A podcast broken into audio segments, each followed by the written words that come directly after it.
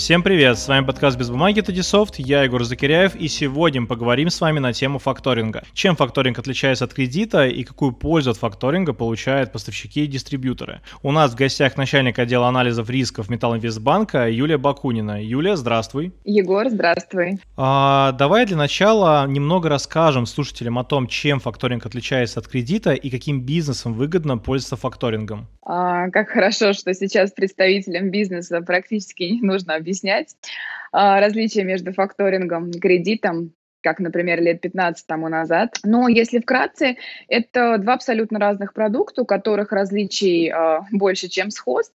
Э, сходство только одно. Клиент в обоих случаях получает деньги. Просто с факторингом это быстрее, лимиты бессрочные, без залогов, поручительств. А в случае, если хороший покупатель, то это еще и дешевле, чем кредит. Кому выгодно пользоваться любым бизнесом, абсолютно выгодно пользоваться факторингом, если там продажа товаров или услуг осуществляется в отсрочку платежа. Вот. И наиболее выгодно, когда кредитное качество покупателя, с которым работает клиент, сильно выше самого. Это позволяет привлечь там более дешевое финансирование. То есть получается, что факторинг начал зарождаться 15 лет назад в нашей стране, и тогда еще бизнес находился в некой такой финансовой темноте. Да, я думаю, что, наверное, начало 2000-х – это такое зарождение. Года с 2005 уже стали активно появляться там факторинговые компании, и банки расширили спектр своих услуг, предоставляя в том числе факторинг. Но действительно, э, финансовая грамотность, особенно в регионах, а, да, то есть там региональным представителям бизнеса, ну, еще долгое время приходилось объяснять, что действительно такое факторинг, да, и чем он лучше кредита. А вот такая ситуация. Допустим, у поставщика сложилась история поставок со строчкой без факторинга, но дебитор нарушает сроки оплаты, и чем поможет факторинг, и какую схему работы ему выбрать? А, не заплатить поставщику– это одна история, а не заплатить банку-фактору совсем другая. Но если говорить в целом, факторинг действительно иногда улучшает платежную дисциплину дебитора. Ну, с другой стороны, прежде чем акцептовать того или иного дебитора, банк проводит анализ. И, конечно, дебиторов с плохой платежной дисциплиной а, ну, мы не согласовываем, ну, потому что это просто там дополнительные риски. Хотя у некоторых игроков на рынке а, есть продукты, которые построены на базе этого самого факторингового убеждения. А можно немножечко поподробнее, что за продукты, которые построены на базе факторингового убеждения и с чем вообще их едят? А, ну, например, это обеспечительный факторинг, когда, по сути, нет финансирования, а факторинг используется как продукт, повышающий платежную дисциплину твоего дебитора. А, теперь понятно. А вот такой вот вопрос. У поставщика с товарами низкой рентабельностью, вот у него есть страх, что комиссия съест прибыль. Ему факторинг поможет или ему выгоднее кредитоваться? А, в том-то и дело, что низкая рентабельность у поставщика, она, скорее всего, и обусловлена а, дорогим финансированием.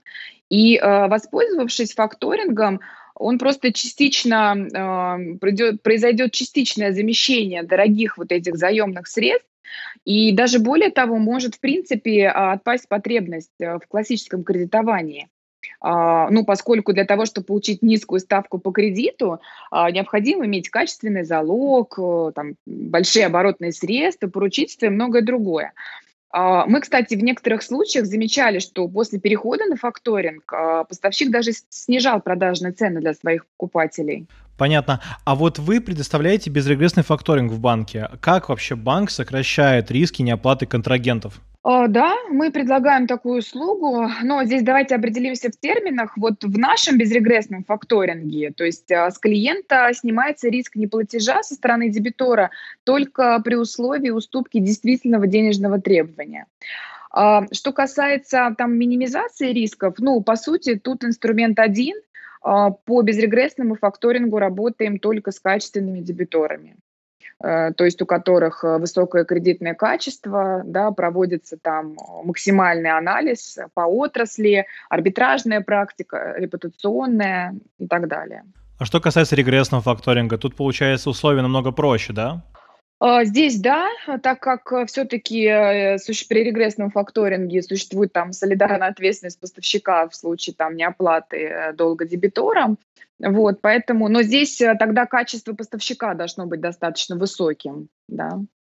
А вот если сравнить работу с вашими западными коллегами, то существуют ли отличия? Там, на Западе с факторингом гораздо проще, если да, то есть какая-то на это причина?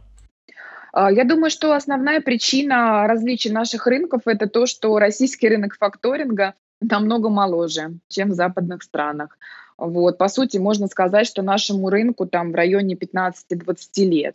Ну и, в принципе, соответственно, исходя из этого, то есть уровень проникновения факторинга в экономику западных стран, он гораздо выше, да, чем в России. Угу. Поэтому в этом смысле, а, конечно, у российского рынка огромный потенциал. А что насчет страховых рисков? Да? Может ли быть такое, что западные банки больше финансируют по системе безрегрессного факторинга, чем российские из-за того, что они чувствуют себя более более защищенно со стороны страховых компаний?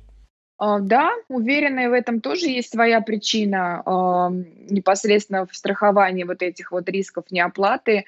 А, более того, у нас был достаточно негативный кейс да, по страхованию рисков, где там страховая нам ничего не выплатила. Поэтому здесь тоже, конечно, есть над чем работать. А вот по каким критериям поставщикам и дистрибьюторам выбрать факторинговую компанию? А, здесь, э, конечно, каждая компания для себя выбирает приоритеты. А, ну, для кого-то, например, стоимость финансирования играет ключевую роль.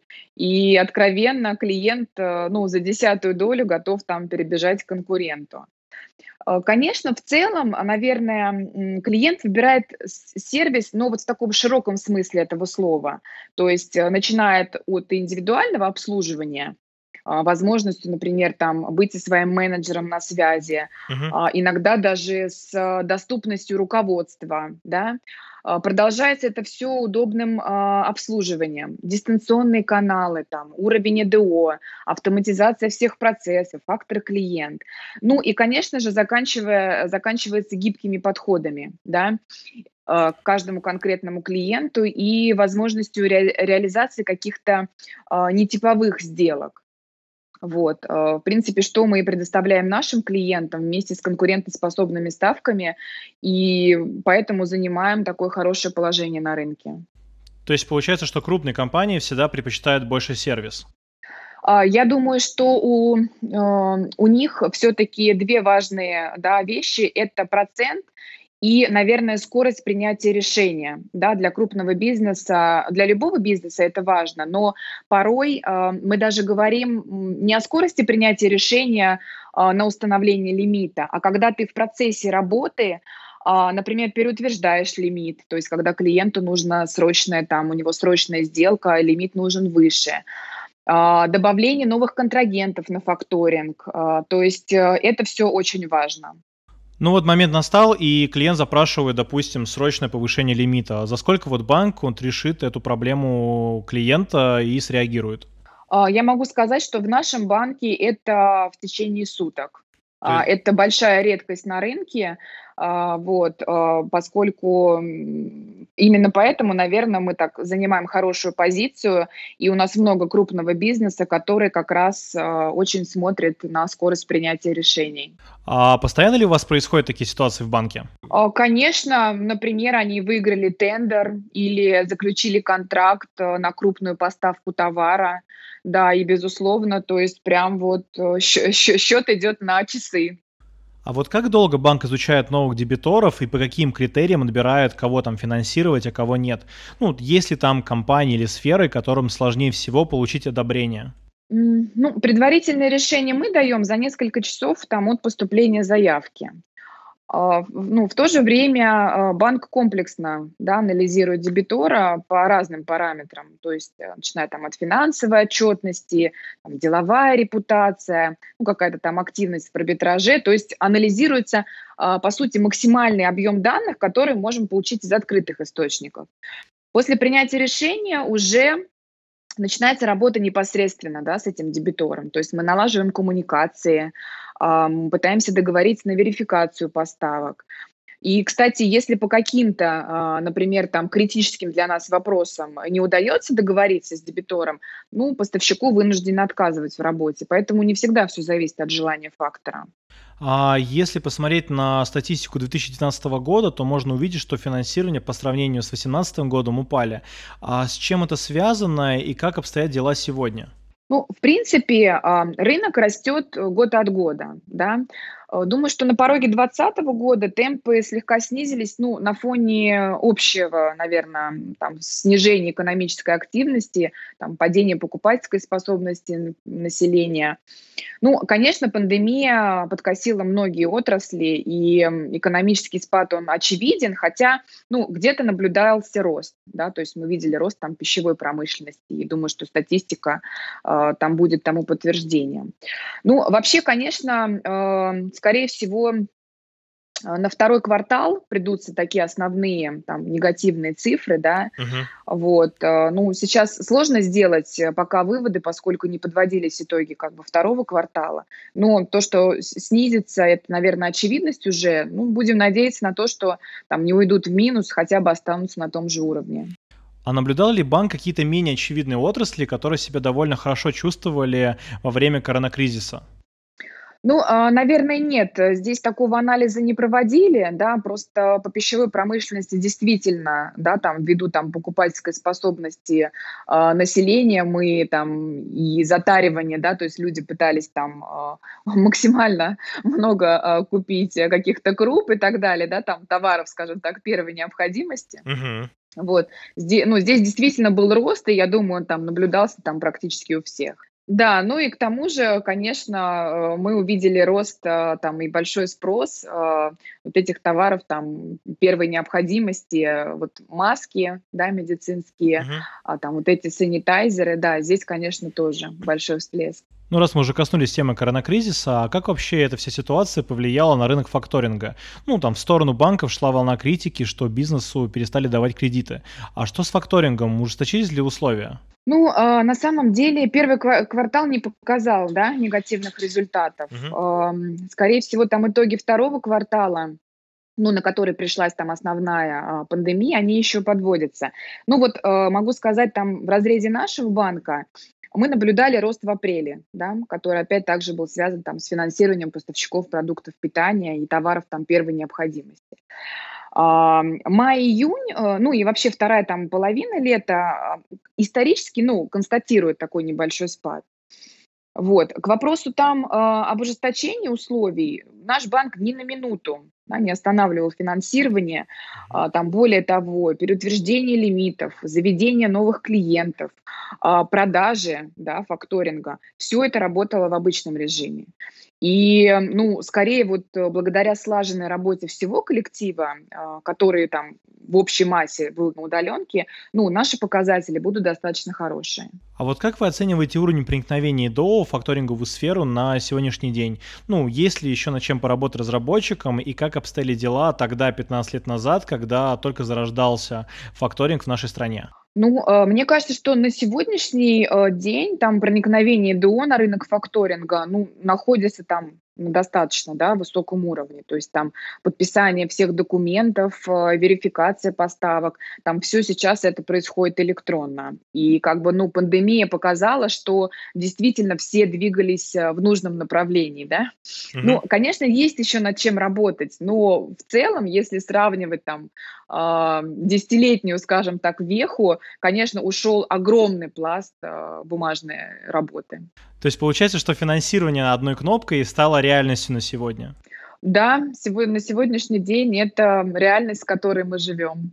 Ну, раз мы уже заговорили с вами об электронном документообороте, то как сегодня банки автоматизируют себя и пользуются ли они услугами электронных площадок? Там, какие положительные изменения вы видите у себя в банке? Ну, хочу сказать, что наш банк одним из первых да, на рынке стал использовать электронный документооборот, и мы, так скажем, стояли у основ всего этого. Поэтому уровень а, там, автоматизации процессов а, в нашем банке ну, достаточно высокий. Вот. А, на сегодняшний день а, мы работаем со всеми платформами, Вот, и, конечно, там одно из э, основных, скажем, ну, положительных изменений и там, ну, пожалуй, наверное, исключительное, да, это то, что требования, а, передаваемые фактору, они стали очищаться, да, вот. И, ну, действительно, факторы готовы за это платить, ну, понимая, что это существенное снижение рисков. Ну, по вопросу у меня все. Спасибо, Юлия, что вы пришли к нам на подкаст, и мы провели такую довольно короткую, но содержательную беседу. Егор, спасибо за вопросы. С вами был ведущий Егор Закиряев и гость сегодняшней беседы Юлия Бакунина. Слушайте наши подкасты, которые будут выходить все чаще и чаще. Подписывайтесь на наш YouTube-канал и читайте журнал на сайте Edisoft. Всем пока!